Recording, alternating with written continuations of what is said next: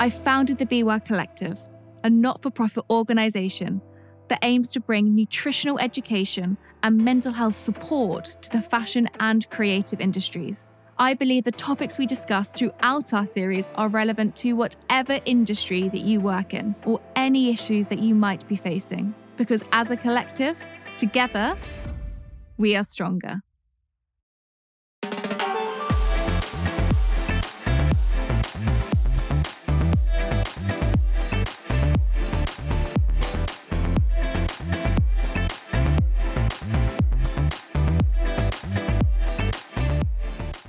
Understanding how your body responds to stress can be the key to managing stressful situations and reducing the impact it has on your health. But are we coping with stress? Stress seems to be one of the greatest public health challenges of our time. 74% of UK adults have felt so stressed at some point over the last year that they felt overwhelmed or unable to cope. And this stat was taking pre the pandemic. And stress and depression has accounted for 57% of all sick days in 2017 and 2018. So, stress is a significant factor for our mental health, but is also linked to our physical health problems, such as heart disease, problems with our immune system, insomnia, and digestive problems. But what if I told you that you could stress proof yourself? In this week's episode, I speak to Dr. Mithu Storoni, a neuroscientist who has written a fascinating book aimed to stress proof our daily lives.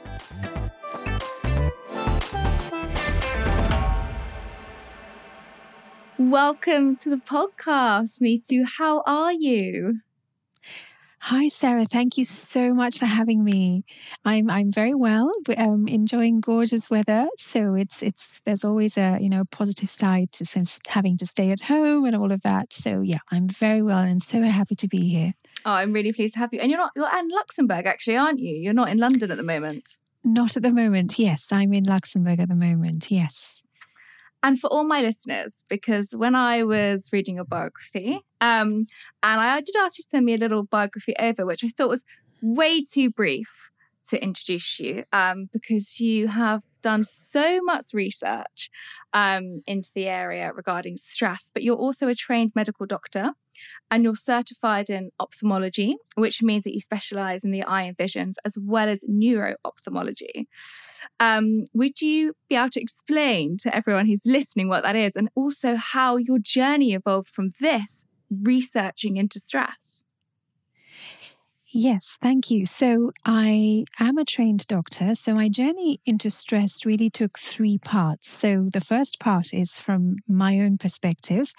So, my journey as a doctor, the stress of being a junior doctor, of doing mm. my exams, I, I consider myself a very stress prone person. My perceived stress tends to be much higher than many people around me. So, I was very aware of experiencing stress. And during my own my own career I felt manifestations of stress myself. So, for instance, I had a, a very mild uh, stress related condition which appeared. And the second phase of my career involved research. So, I have a PhD in neuro-ophthalmology. And during that research, I was studying the very fine movements of the pupils in the eye. Now, you might think it's a very niche, it is a niche, niche area, mm-hmm. but actually it offers an extraordinary wealth of information about the autonomic nervous system. So it's the kind of the, the, the nerves, the, the nerve network inside us that has, that is responsible for coordinating the fight or flight or rest and digest reactions. And in addition to many, many other, other responses, such as the rate of breathing, the pace of breathing, the heart rate, and so on. So, this nerve network, which is so hidden inside us, actually peeks out to the outside world through the pupils in the eyes. And I had the extraordinary opportunity to study this during part of my um, my PhD research. And while doing this, I was also trying to do things, interventions to calm my own stress down. For instance, I took up hot yoga um, because a studio had opened up right opposite uh, Moorfields Eye Hospital in London at the time. Mm-hmm. And go, doing that hot yoga seemed to really calm me down and it helped this autoimmune condition that I had. And miraculously, it also changed the parameters of my pupil responses. So that was, I'd say, the main trigger for my of, for my curiosity to learn more about stress. And then this was my own perspective, but of course, from the other side of the coin, any doctor will tell you, especially doctors or any other healthcare workers or patients who have exposure to, who have experience of autoimmune conditions or inflammatory diseases, any conditions which are chronic and involve inflammation of one or other kind, they will often report exacerbations with stress. But of course, when you are going to a clinic or going to seek medical help, because stress has been so notoriously difficult to define and measure, it was always a sort of a postscript. Mm. And this is also something that was always in the back of my mind during my medical training and um, professional life. And then, of course, when I experienced stress myself, the two kind of came together. And that's really my journey of, of my interest in stress. That's fascinating. And it's really interesting that it came about from your own personal experience, actually. And actually, you don't realize how your eyes can show you so much about what's going on in your body. And I never, I never always never want to speak about myself on podcasts, especially, but what you just said there is something very similar that happened to me. And I've never told anyone I've had an autoimmune condition, but I, I do suffer with a, with a few autoimmune conditions actually. And it was all found out through um, my pupils. So I was having clumps of tissue in my eyes, and I was referred to Moorfields Eye Hospital, and that's how the um, that's how it started. And I found that fascinating that that was one of the triggers that led to them discovering different autoimmune conditions that was going on in my body. How extraordinary. Yes, mm. yes, that's right. And it is, I'd, I'd say that it is the most interesting part of my career, of my entire career, to have worked in I was probably uh, uh, we're not going to discuss this of course but I was probably mm-hmm. at the clinic that you visited but um that was the most you know most uh intriguing clinic and the cases were so intriguing because you wouldn't as you just said you wouldn't put these two parts together normally Never. And, and just as another side story, just a couple of weeks ago, um, another team, I forget where, a group of researchers, again, researching the pupillary responses in PTSD sufferers, have found how PTSD actually manifests through the pupillary responses. This is something that shouldn't be news to people who, who are familiar with the pupil, but for you know, for, for people who are not aware, mm. your because the way your pupils respond to situations, to you know, to things that grab your attention and to things that excite you, both happy or sad, the speed at which they react, how large they become and how small they become all of that gives you information about the kind of the underlying excitability of this of your nerve network of this autonomic nervous system. And this study has confirmed well it's found that people with PTSD some people with PTSD seem to have an exaggerated uh, kind of an excitability to images which is which you can see by looking at the pupils of the eyes. Wow and for anyone who's listening who doesn't know what PTSD, that's just post traumatic stress syndrome. But that is, that's fascinating. There's this whole kind of thing that nobody really talk. I don't really read very many research papers about this, I guess, because it's not in my area of at all. But this is absolutely fascinating to hear. It is. I mean, I think that, you know, the, the, the, eyes are actually the, well, the eyes are an extension of your brain. We don't think about it that way, but they really are. So the eyes are, in fact, the only part of your body through which you can directly visualize the brain. So if you look through your pupils into the back of the eye, you actually look into a kind of an extension of the brain, which is the optic nerve. So it is a very underappreciated niche, um, you know, part of our body. Mm. Fantastic. I mean, so you, through your journey and through your career and finding hot yoga as well, and you managed to cap your stress, I would say, and, and start working out little tips and tricks to reduce your stress. But what is a stress response? And I mean, the ultimate question is why why do you think we get stressed? So a stress response is a very normal healthy mechanism that we have, and having it has allowed us to be alive today. Without a stress response, we would all be dead. Mm-hmm. Primarily, the way to see it is if you imagine your brain as a sort of prediction machine. So, your brain is this sealed off black box which has these little extensions or little uh, windows into the world. So some window, which are your sense organs. So your eyes are windows, your ears are windows, your skin is a window, and your brain looks at the world through, at, through these windows and then puts an image of the world together which you which is your experience okay so it blend it takes all these bits of information and it the, the higher parts of your brain creates a story out of it and that's how you perceive everything around you mm-hmm. now because of this of the way in which the brain is very predictive it needs to predict things because it needs to survive any potential danger. It's essentially, it needs to reduce uncertainty to protect itself from danger. Mm-hmm. A stress response is the default setting for protecting yourself from as many permutations and combinations of danger that might be possible.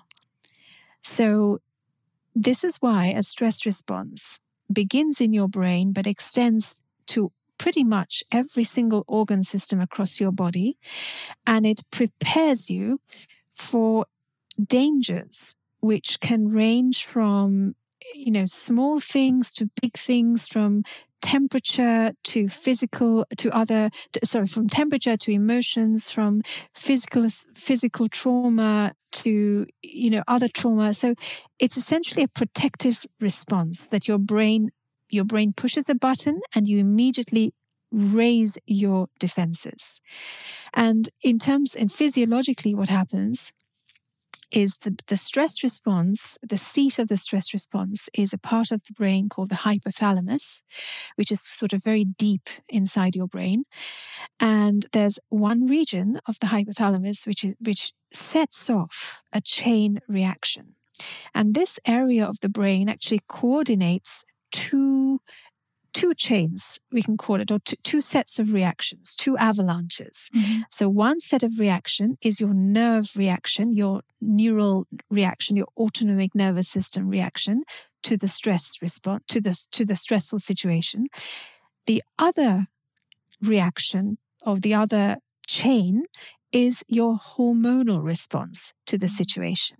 So, this one seat at the top, with this one button at the top, gets pushed and you have your autonomic nervous system respond. So your, your nerve, your neural response.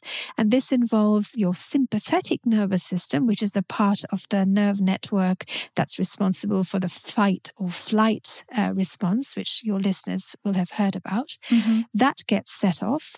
That has many, many effects, including raising your heart rate, raising your blood pressure, and so on making you breathe faster. And that also has a conversation with, because none of these are isolated, it also has a conversation with this second avalanche of responses that is set off, which is your hormonal response. your listeners will have heard of cortisol, will have heard of noradrenaline and adrenaline. So these are all part of the hormonal responses. So as soon as you meet a stressful situation, which is essentially a situation that may pose a threat, your brain is assuming it is dangerous, even when it is not, just so it can be completely prepared for any kind of threat. So when you have a stress response, as I describe in my book, you have several processes. So these two pathways result in at least seven processes being triggered. So, d- would you like me to quickly run through them? Yes, please run through the seven processes. The seven processes. So, these are seven among others, but these are seven which I've gone into quite a bit of length in my book because there are things that you can identify immediately. So, the first one I've, I've talked about is, for instance, which most people will be aware of, is in an acute, acutely stressful uh, situation, your perception of the world becomes a little bit skewed. So you mm-hmm. become much more vigilant, you become much more reactive and far less rational at that moment. So you don't go into complex thought, complex thinking. So, one analogy is if you're a soldier in the middle of a battleground and you are trying to predict the enemy, you know, hiding, lurking behind trees or behind buildings or whatever, and you're trying to keep your reaction very, very at a very, very low threshold so you can move and jump away with the slightest warning. At that moment, you are reacting to that situation. You don't want to sit down and think about a game of chess mm. or think about playing a game of chess because that could kill you. So at that moment, your brain kind of switches into this reactive, emotionally alert, highly vigilant mode of, oper- of operation. Then the second thing that happens again, these are all connected, is you have a whole cocktail of, of hormones that reset or that readjust different parts of your of your physiology. So some of the more uh, the best known ones are cortisol, mm-hmm. for instance, and noradrenaline mm-hmm. or norepinephrine. Mm-hmm. There are stress hormones. These are known as stress hormones, but mm-hmm. each of these has a role. So, for instance, cortisol has a very interesting, so it's released in acute stress, but it's released with a slight time lag. So, you first have your autonomic, you first have your nerve response, your autonomic nervous system reaction, which is which kind of runs on electricity. That's one way of thinking about it. And that's why it's faster. And then you have your hormonal response your cortisol is released slightly later. And the cortisol release in an acutely stressful situation actually has many beneficial effects. So, cortisol in short, sharp bouts actually acts as an anti inflammatory. Mm. So, you know, people with asthma will be aware that, so we all get um, inhalers especially during the hay fever season. So, asthma inhalers, for instance, are based on steroids. So, corticosteroids in short, sharp bouts act as an anti inflammatory. I mean, another parallel to this is we during this this terrible pandemic, um, there's been a great um, clinical trial in the UK which has shown that dexamethasone, a steroid, can help people with very severe illness. Mm-hmm. And it is a steroid, and it helps by re- by reducing, by kind of calming the inflammation. Mm-hmm. And when we get stressed in an acute setting, that's what the cortisol release does. It wow. calms inflammation. The opposite to what I actually think cortisol does.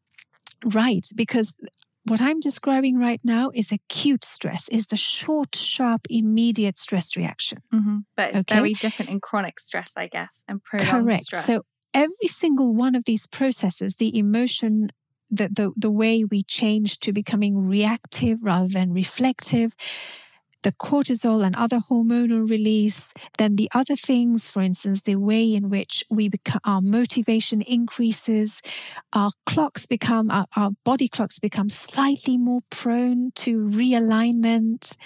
Um, all of these things, the, the, the way synaptic plasticity, which I can go into a little bit later. Yes, um, just changes, so our listeners understand what that means. Synaptic yes, plasticity. the way the way kind of our brain connections change, or our brain connects the dynamic of our brain connections change during stress. All of these these seven and more processes happen in acute stress in a way that actually helps us. But if you keep the button pressed continuously, their effects change. So, for instance, with cortisol, which is an anti inflammatory in short, sharp doses, if you keep the button pressed and you keep giving lots and lots of cortisol indefinitely, its its effect completely changes. And if you keep the button pressed and you experience more stress, you actually end up having more inflammation. So the mm. cortisol, excessive cortisol, actually, through a very interesting uh, pathway, increases inflammation. Mm. So the effects of little bouts of stress are good and they help us. But if you keep the stress button turned on continuously, the positive effects suddenly change and become negative. Just because a little bit is good does not mean more is better. Mm-hmm. More becomes very different to the effect of a little. That feels like the philosophy of life. a little it, bit is good, too much is not. It's the same with everything, isn't it? It is it is completely the same with everything. And I think with stress it's really interesting because actually the same thing has a completely different effect when given in large doses. Yes. Oh, absolutely. I mean, I talk about that regarding nutrition as well. I think in, in and you look at stress and it's it's exactly the same thing. And I think we're now starting to understand, and doctors now are more starting to understand, you know, why stress is so impactful on somebody and how that can lead to a weakened immune system, you know, digestive problems. I know you speak about a lot of this in your book, kind of the plethora of illnesses that can occur from stress. And I think so many times we try to look at other reasons of why we might be um, you know, ill, and not many of us actually look at our stress levels. And how can we analyze our stress levels? Like, how can we see if we are stressed or not? Because if you, I think I um, read this maybe in your book, but if you Google an image and you you look at kind of the obvious person that's meant to be stressed, do you look at steam coming out their ears, or you see that they're really, you know, pent up. But is that what stress manifests itself as? Like, how can we look at ourselves and wonder if we are stressed and if that's leading to illnesses? This is a, this is something that I found very interesting because I always assumed that stress is all about appearance. Mm. so if someone doesn't look stressed, they are not stressed. And really, if you go into the research, this is not the case at all. Um, there's, there's several, the seven processes that I describe and the manif- because each one feeds into other processes. Mm. All of these things result in stress affecting every single part, well, every single organ system in your body. Mm. So, for instance, bungee jumpers. bungee jumping is a very stressful experience. I don't know if you've tried I've it. I've done one, and I think I know Have what you? you're about to say because I read this. I read this. I think you're talking about insulin resistance. I read this and immediately thought, oh my goodness, this has obviously happened to me because I bungee jumped and skydived and I'm a little bit of an adrenaline junkie at the same time. So, so now, and I must uh, point out that this does depend quite a lot on the individual. So mm. if you, if, so people who, who, a study has shown that after a bungee jump, you, if you measure, um, if you, you know, do a quick blood test and you check people's insulin levels, actually insulin resistance there's a small period of insulin resistance. People become insulin resistant immediately after a bungee jump. Mm-hmm. And just and, to let people to know, insulin resistance means when your body doesn't respond properly to the hormone insulin. So that's what can lead on to type 2 diabetes, just in case people don't know what insulin resistance means. Another great parallel, which I describe in the book, in my book, is that if you take um, if you take a, a, kind of a reasonably small happy mouse mm. and you put the mouse into a cage with an angry hostile bully mouse being simply being in that cage and dealing with that social stress which we can all uh, relate to you know co-workers in the office or a bad boss and so on mm. simply put, being put into that situation makes the mouse insulin resistant wow so this is how psychological stress or the stress that we think is all in our mind and is triggered by our emotions has physical manifestations. And mm. insulin resistance is of course something you can't see from the outside. No so, so one possible consequence of stress, because of course it's not just one episode of stress that does this, it's chronic stress over years and years.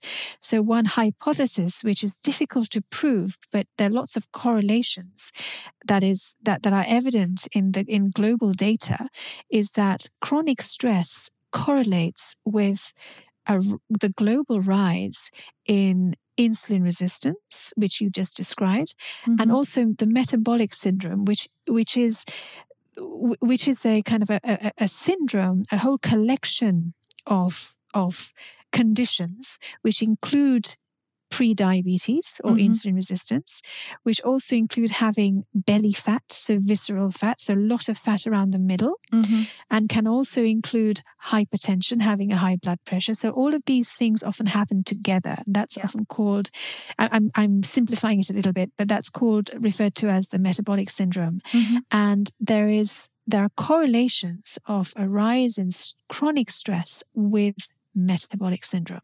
Yes.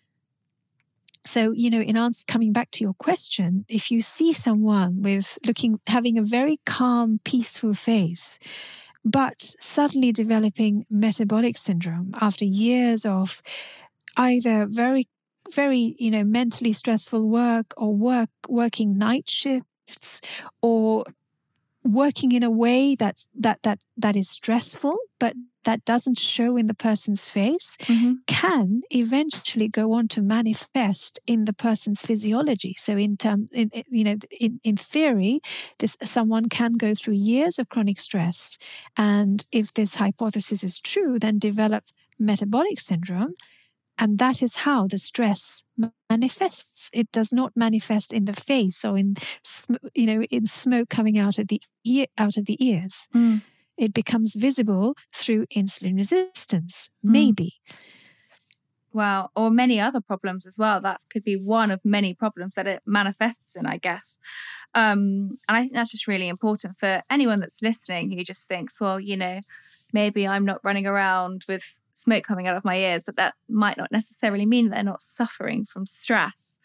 And I think you mentioned that study earlier, but from that study with the mice, I think as you spoke about this in your TED talk, which I watched and I found fascinating, you spoke about the mice's brain actually shrinking from being in a very stressful situation. So, can stress cause our brains to shrink? And does that have long term impact if it does? So, this was a question that has been uh, investigated thoroughly in animals for years before the first human study, which was carried out, uh, I think, in January, published in January 2017, and mm-hmm. by the Karolinska, by a team at the Karolinska Institute in Sweden.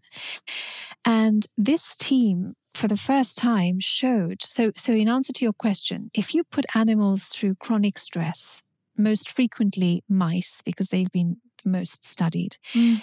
we see structural changes in the brain that mm. correlate with the behavioral changes of stress. Mm-hmm.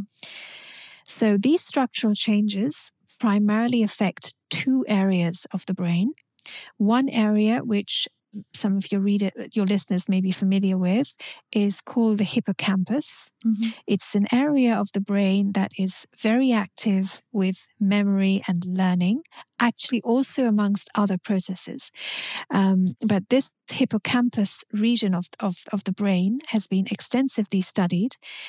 Mice we're not sure yet if this also happens in humans. There is a 50 50 at the moment. Mm-hmm. Um, but in mice, new brain cells actually grow in the hippocampus, even when mice are adults. And this growth of new neurons in the hippocampus is hampered by chronic stress. Mm. And the hippocampal region in mice actually shrinks with chronic stress. Now, in humans, we don't, so far, there is no conclusive evidence that humans produce new brain cells in the hippocampus. But this study in from Sweden, from the Karolinska Institute, showed something very interesting. The team took a bunch of people with chronic stress, mm. burnout, work related sort of exhaustion stress, and they took MRI scans of their brains. They then compared that with standard MRI MRI uh, scans of, of healthy individuals without burnout. And they found that these individuals who were chronically stressed had thinning in very in very kind of not just focal areas there were diffuse areas but you could still select the regions. So you could pinpoint the regions where this thinning happened. But they had thinning in several parts of the brain. Now you might wonder, and of course the researchers wondered, well, these these individuals just happen to have thinner brains to begin with. There's no evidence that this is caused by the stress. Mm. So, what they did was they then put these people, the researchers put these volunteers, put these uh, stressed individuals through three months of cognitive behavioral therapy and breathing exercises and other sort of stress management techniques. And three months later, they scanned the brains of these people again. And there was reversal in thinning in certain parts of the brain. Wow. Now, this study was the first of its kind and it had a few limitations. For instance, they didn't see, they didn't scan stressed patients who did not go through the same uh, cognitive behavioral therapy and stress management uh, advice and, and, therapy, but it definitely confirms or it, it, it reflects very well, it corroborated the results from previous animal studies, which showed shrinkage in the hippocampus. So that was the first time that there was a longitudinal study, which means you take a bunch of people who are stressed, you give them three months of a stress free life, help them with therapy, etc. No drugs, no medications. This is all just stress management without medications. And following those three months of stress management, you scan their brains again and you see visible changes. So, the next question is, of course, what is actually going on? So one way of looking at it, so we don't know for sure, but what we what we think might be going on is in the brain, you have certain parts of the brain. Uh, in the human brain, one part of the brain is that I'm referring to is the prefrontal cortex. It's a part of the brain that's just behind your forehead. And it kind of acts as the CEO of your whole brain or the conductor of the orchestra of your brain. Mm-hmm. It is responsible for attention, for focus, for concentration, for many aspects of decision making. So, really, for the higher thought processes, for the more complex thinking that your brain uh, takes part in. And this part of the brain, this prefrontal cortex, is very has got very rich connections between neurons between the brain cells and these connections between the brain cells have to be very very active because this region of the brain is also responsible for your working memory. Mm-hmm. I mentioned another part of the brain in the mouse brain called the hippocampus. We also, humans also have the same region, the hippocampus, which is also responsible for learning and memory. We learn all the time. We store things in our memory all the time. Mm. And during this, this storage and constant learning, there is a buzz of activity which involves making new connections, solidifying existing connections, and when we sleep, removing old connections. So this kind of there's a buzz of activity uh, which which center around connections between all the brain cells. which store the data that we are constantly acquiring. Mm. And these are two regions of the brain that are especially busy and especially um, dependent on synaptic activity, on these connections between brain cells to be very, very actively monitored and, and just very active in general. Mm-hmm. Chronic stress, we know from animal studies, hampers synaptic plasticity. So there is a chemical, there is a kind of a growth growth chemical in the brain there are many growth chemicals in the brain, but one of these is called brain derived neurotrophic factor, BDNF. Mm-hmm.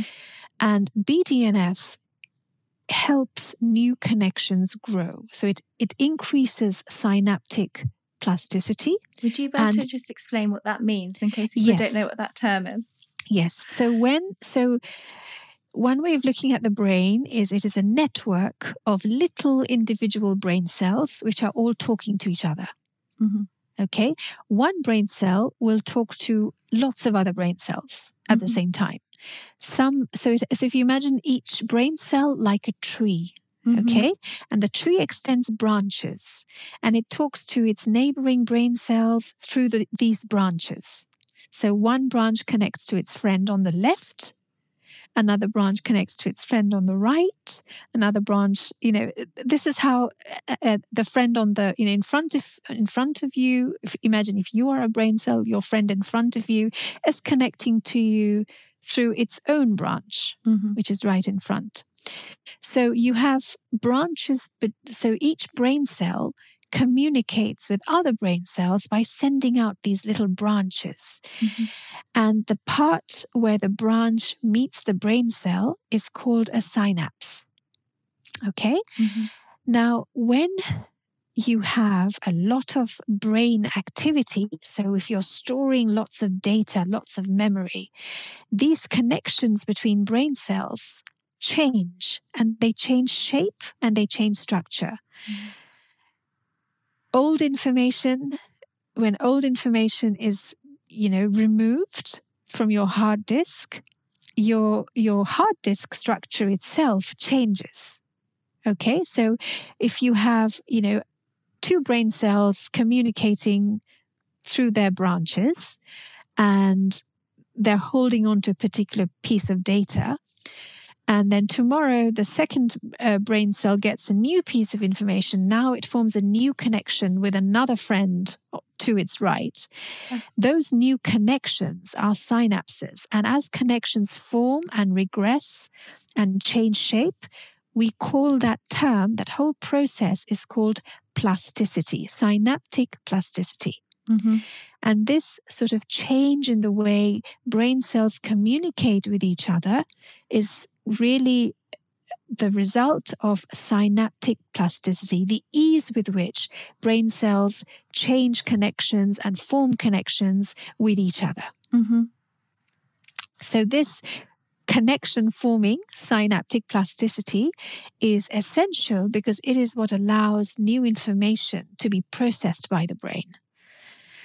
And we, I talked about this uh, growth chemical called BDNF. So, BDNF actually increases these connections between brain cells, it Mhm. increases the likelihood of these connections forming. In mice, BDNF increases the birth of baby new brain cells.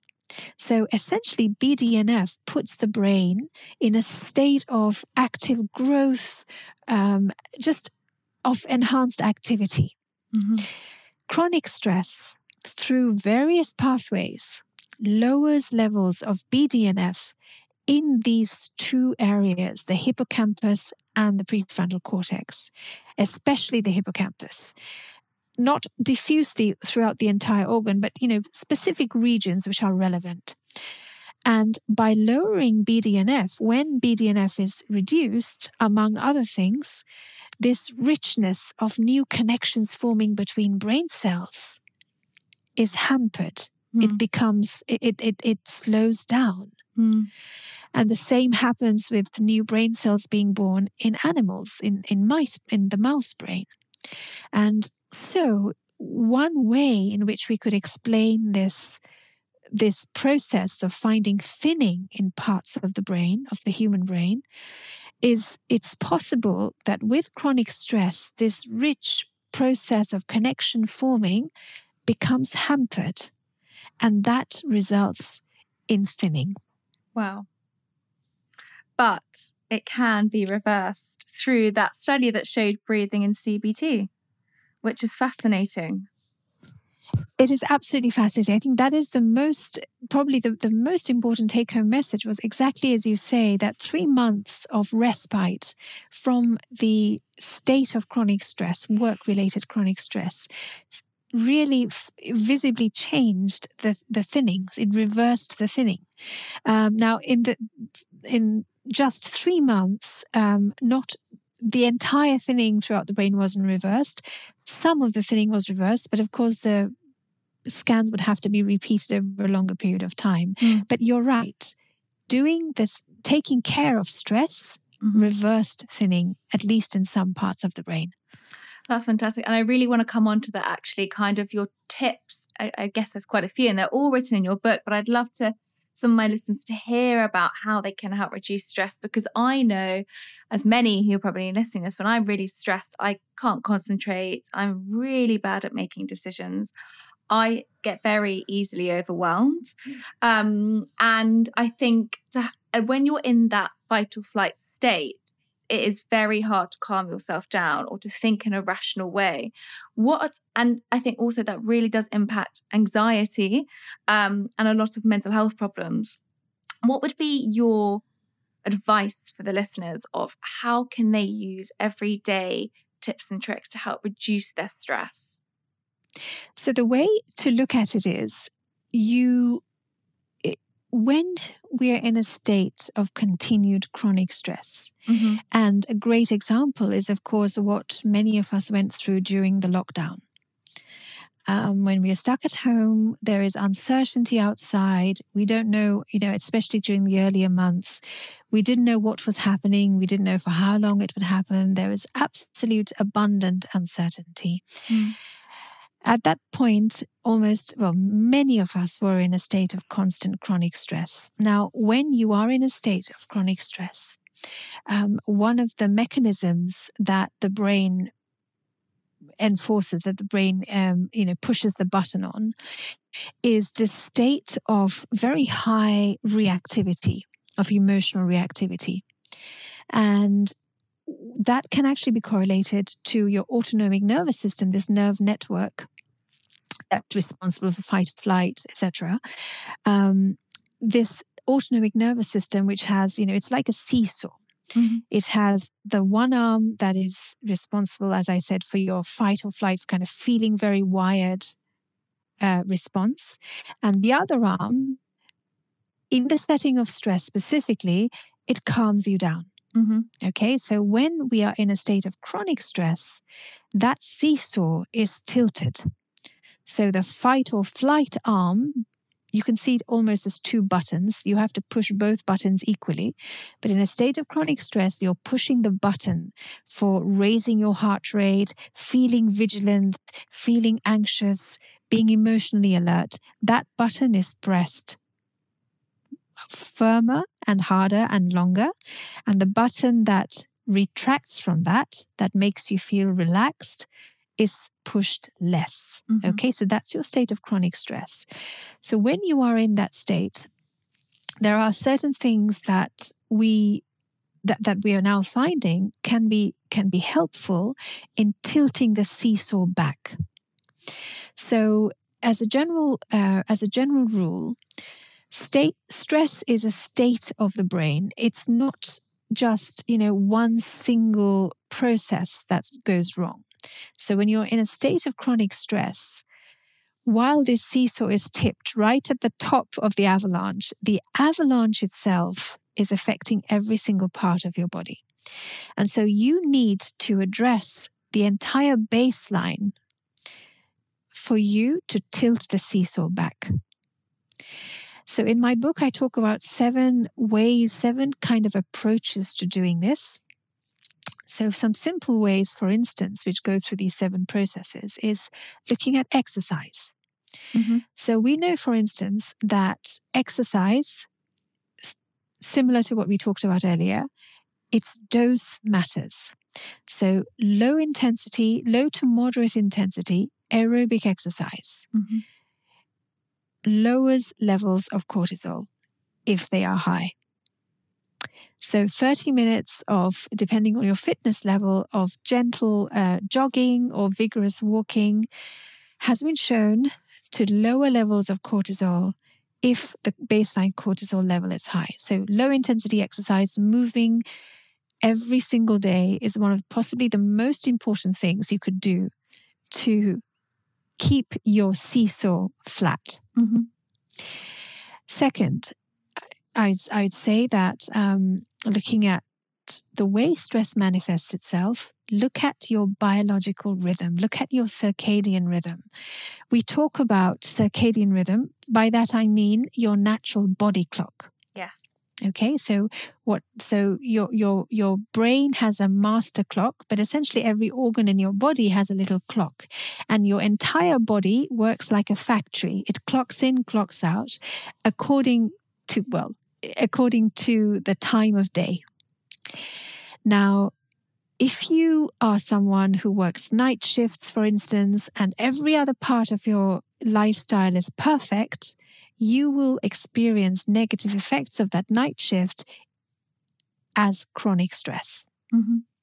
So, addressing your biological rhythm can be very, very helpful in, sh- in flattening that seesaw again. So, for instance, when you wake up in the morning, getting daylight, the amount of daylight you get in the day influences how much melatonin you produce at night when you go to bed. Melatonin is a hormone that's released by a gland in your brain called the pineal gland at night. It's Mhm. called the darkness hormone. And melatonin is nature's natural anxiolytic, it calms anxiety. Mhm. We all produce melatonin at, at night when it is dark. But if you are sleeping late, if you're looking at computer screens late into the night with a lot of blue light, if you're eating late, if you're exercising late, all of these things hamper melatonin production at night. And the melatonin production at night tunes your body's body clock, your body's biological clock. Mhm. So this after exercise, the second thing I'd recommend is being very, very strict, regular waking, regular sleeping, be very strict with meal timing. So I go into this extensively in my book, but having your meal earlier on in the day is very important. So your body's clock is influenced by heat, movement, mealtime, and light. So doing so using these four things to keep your body clock tuned. So waking up and having, for instance, a hot shower, a hot Mhm. bath, eating, moving, exercising, and getting daylight Mhm. Very important and simply the and, and and similarly a complete reversal of these four things later in the evening. So that's another strategy address your biological clock. And the third thing is of course um, what you're eating. Watch what you're eating. What you're eating can also influence your mood and can affect your stress levels. Mhm. Um, I, I describe also in my book um, the condition IBS, which uh, some of your listeners might be familiar with. IBS Yes, is I- known as Definitely wanted to talk to you about the gut health link with stress, but irritable bowel syndrome. Yes, that's right. That's right. So IBS is again, it was always a diagnosis of exclusion, which you'll be familiar with um, with your background in nutrition. So we, we always kind of IBS was a label or was a diagnosis that we only arrived at when we could, you know, discard every other possible diagnosis. And IBS is really a kind of a, an all encompassing banner under which you get any kind of gut dysfunction Mhm. that cannot be explained in any other way. Mhm. So, for a long time, IBS was just this very vague group of symptoms. It can include anything from heartburn to you know things affecting the lower bowel abdominal pain constipation diarrhea mm-hmm. irregular bowel movements all of these things. Just general abdominal pain even all of these things can exist under the banner of irritable bowel syndrome. And irritable bowel syndrome is there is mounting evidence that it has a very strong link with stress Mm. So, for instance, I, as I describe in my book, when when there are studies that show that when um, trainee when when when soldiers go on deployment, there is a rise in IBS symptoms. Mm-hmm. Um, IBS is also correlated with you know exam stress. A very large number of the population has it. Mm-hmm. It's particularly frequent in particularly uh, prevalent in high stress jobs. So, something like 60% of medical students um, in certain countries have been diagnosed with wow. it. So, it's a very, very common disorder. Yes. But it really is, is, a, is a classic example of how mental stress manifests could manifest through nothing else but simply a problem with your digestion. Mm-hmm. Mm-hmm. And could you explain a little bit why that might be for our listeners? Because I know when I see patients that have IBS, I do talk to them a lot about breath work and meditation and the brain and the gut connection and their stress levels. And there is now a lot of scientific research that looks at meditation and breath work with reducing the symptoms of IBS. But would you be able to go into a little bit more detail of why you believe stress to have such a big impact on our digestive systems? Yes. So I'm going to go go about it the the, the way you you just introduced it. So I'm going to start with breathing. Mm-hmm. So breathing is for me, I, I find it one of the most fascinating aspects of stress management and it's fascinating because we are well not not i personally but researchers are now pinpointing the areas of the brain that explain why breathing exercises have such a potent stress calming effect. Mm. So there is a part of the brain that's responsible for the rhythm that that generates your breathing rhythm. Okay? Mm-hmm. And this part of the brain is in very close contact with a tiny little area in the brain. It's actually colored blue.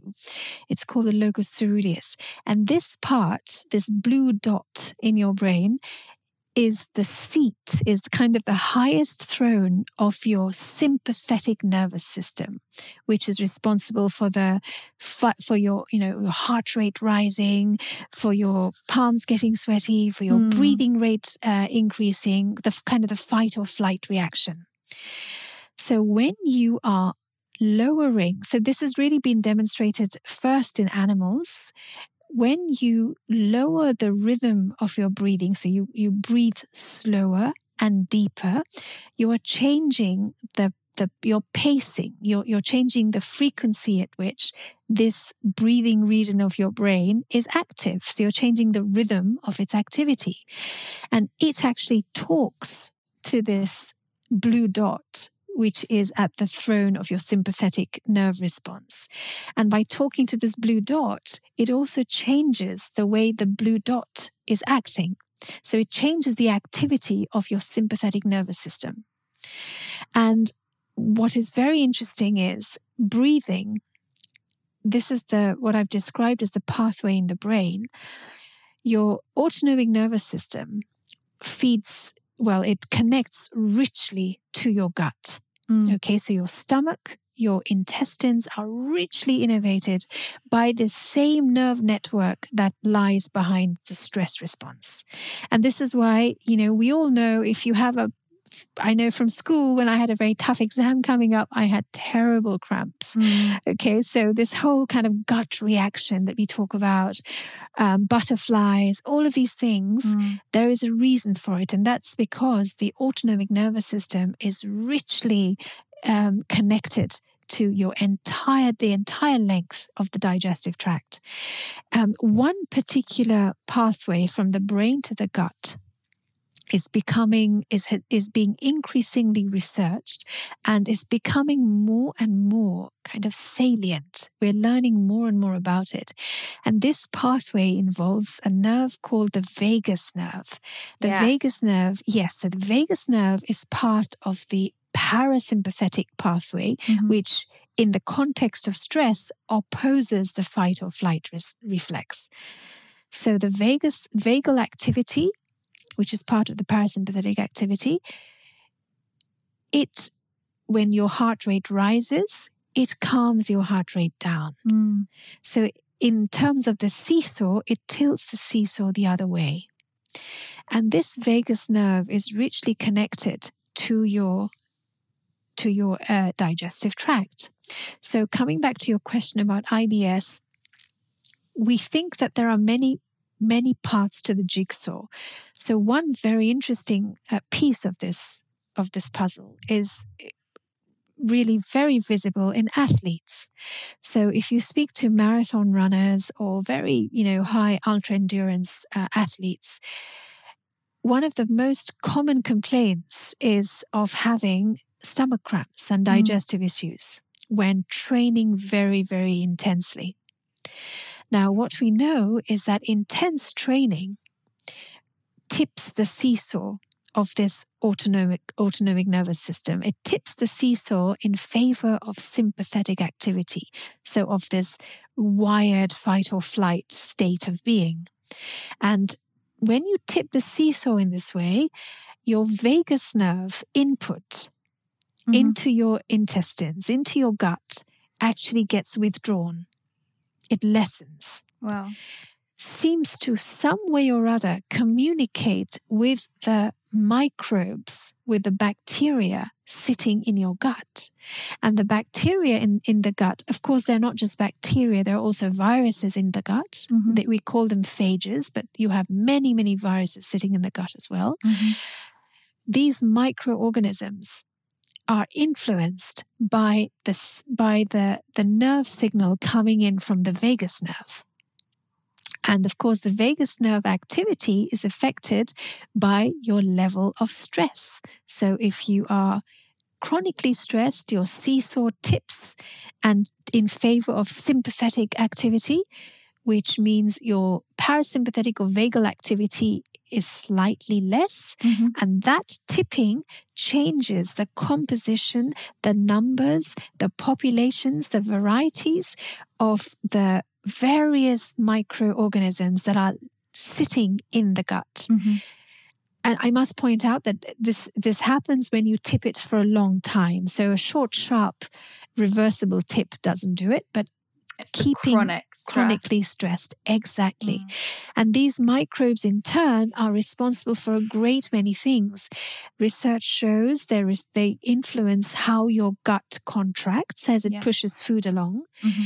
They influence how sealed the walls are of your gut. Mm-hmm. They kind of are responsible for maintaining the mucus. So, as you, if you imagine your gut lined with bricks, you have sort of a wallpaper Mm-hmm. against mm-hmm. those bricks, which we call the mucus layer. Mm-hmm. So the integrity of that wall of the mucus layer, all of those things are influenced by these microorganisms that are sitting in the gut. Mm-hmm. And your brain, through emotion if you you know imagine if you have a bad day at work because of a nasty coworker that coworker is influencing your physiology all the way down to the bugs that are sitting inside your gut. Yes. Yeah absolutely. And that's where it talks a lot about intestinal permeability. And i know that there's a term that's used quite a lot now um, leaky gut syndrome as well and i guess this is where it all starts to manifest and there's so much more I want to talk to you about, but there's one topic I just want to ask you before we before we wrap up, and it's about stress and relationships. Because this, I think, is something that's really fascinating. And I'd love to know whether men and women process stress differently because I had read that women seem to release more oxytocin, which is the feel good, makes you, when you cuddle someone, you release that oxytocin hormone, and men produce less. And I wanted to know if that was true. And if that is true when we're stressed, then um, that must have a massive impact on how we view our relationships and how we react in those situations.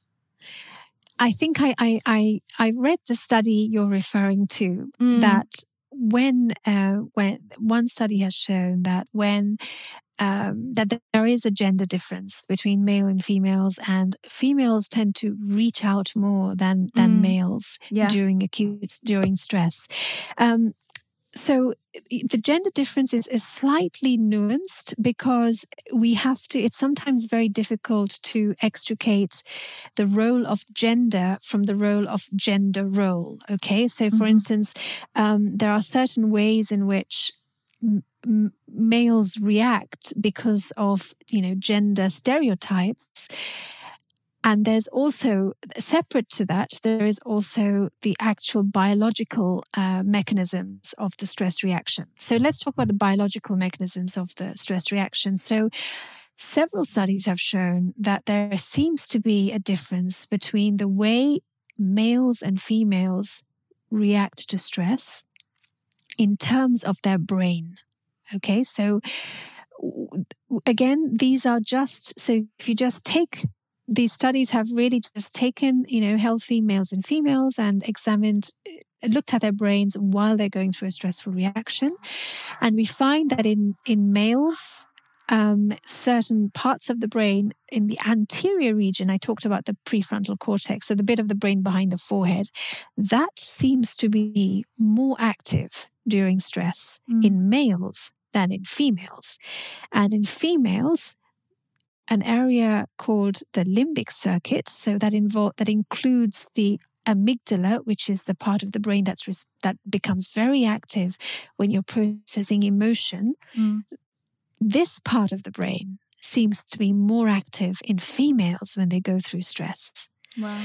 So there is definitely, there seems to definitely be some kind of a gender difference at the level of brain circuitry between males and females. But again, I must add um, the the detail that with many of these studies, it's sometimes very difficult to remove gender role from actual uh, gender differences.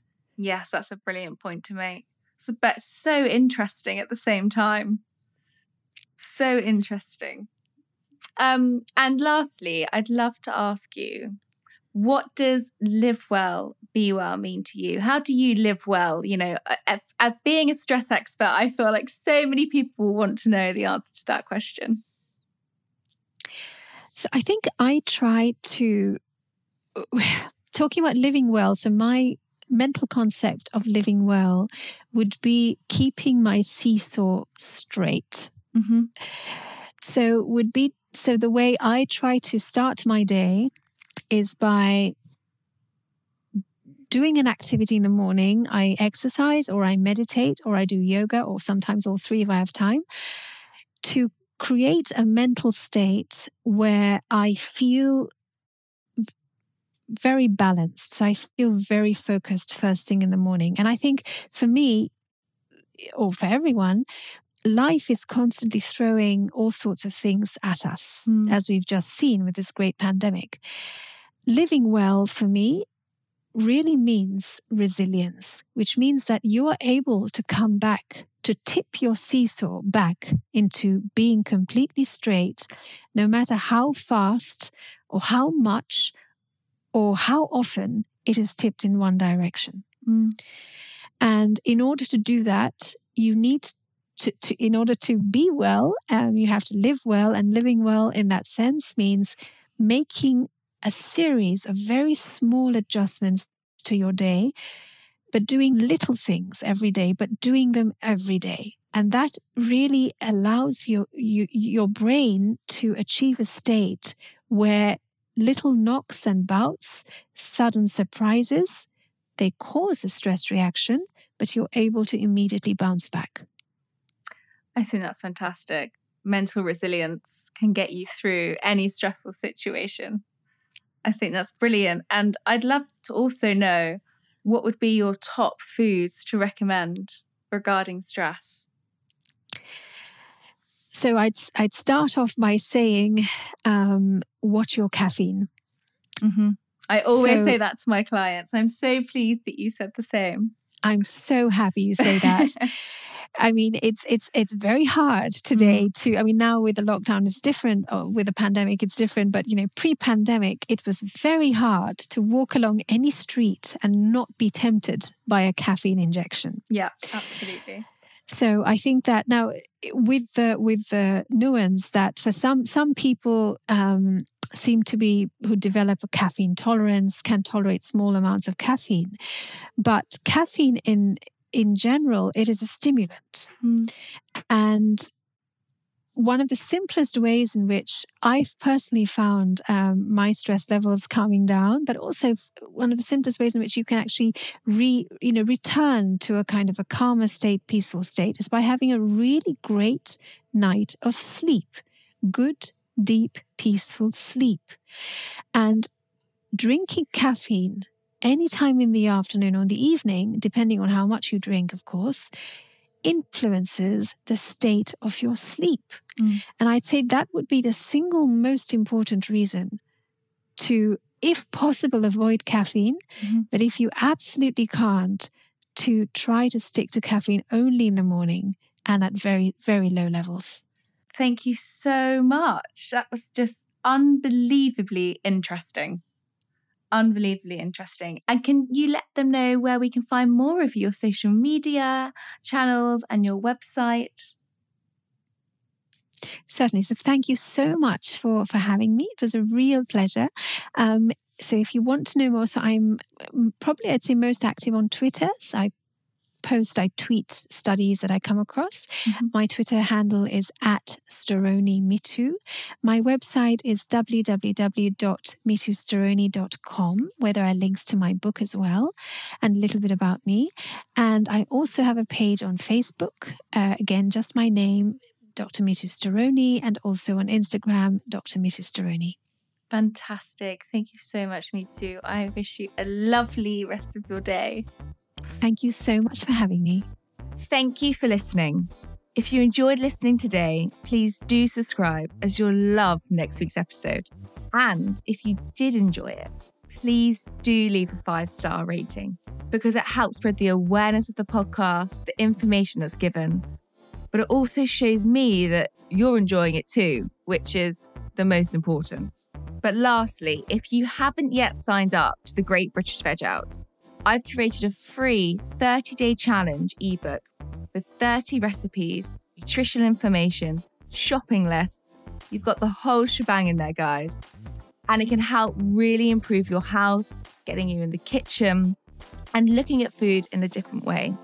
So you can sign up for free via my website, or you can check out my Instagram or the Be Well Collective Instagram. But until next week, I hope you all live well, and be well.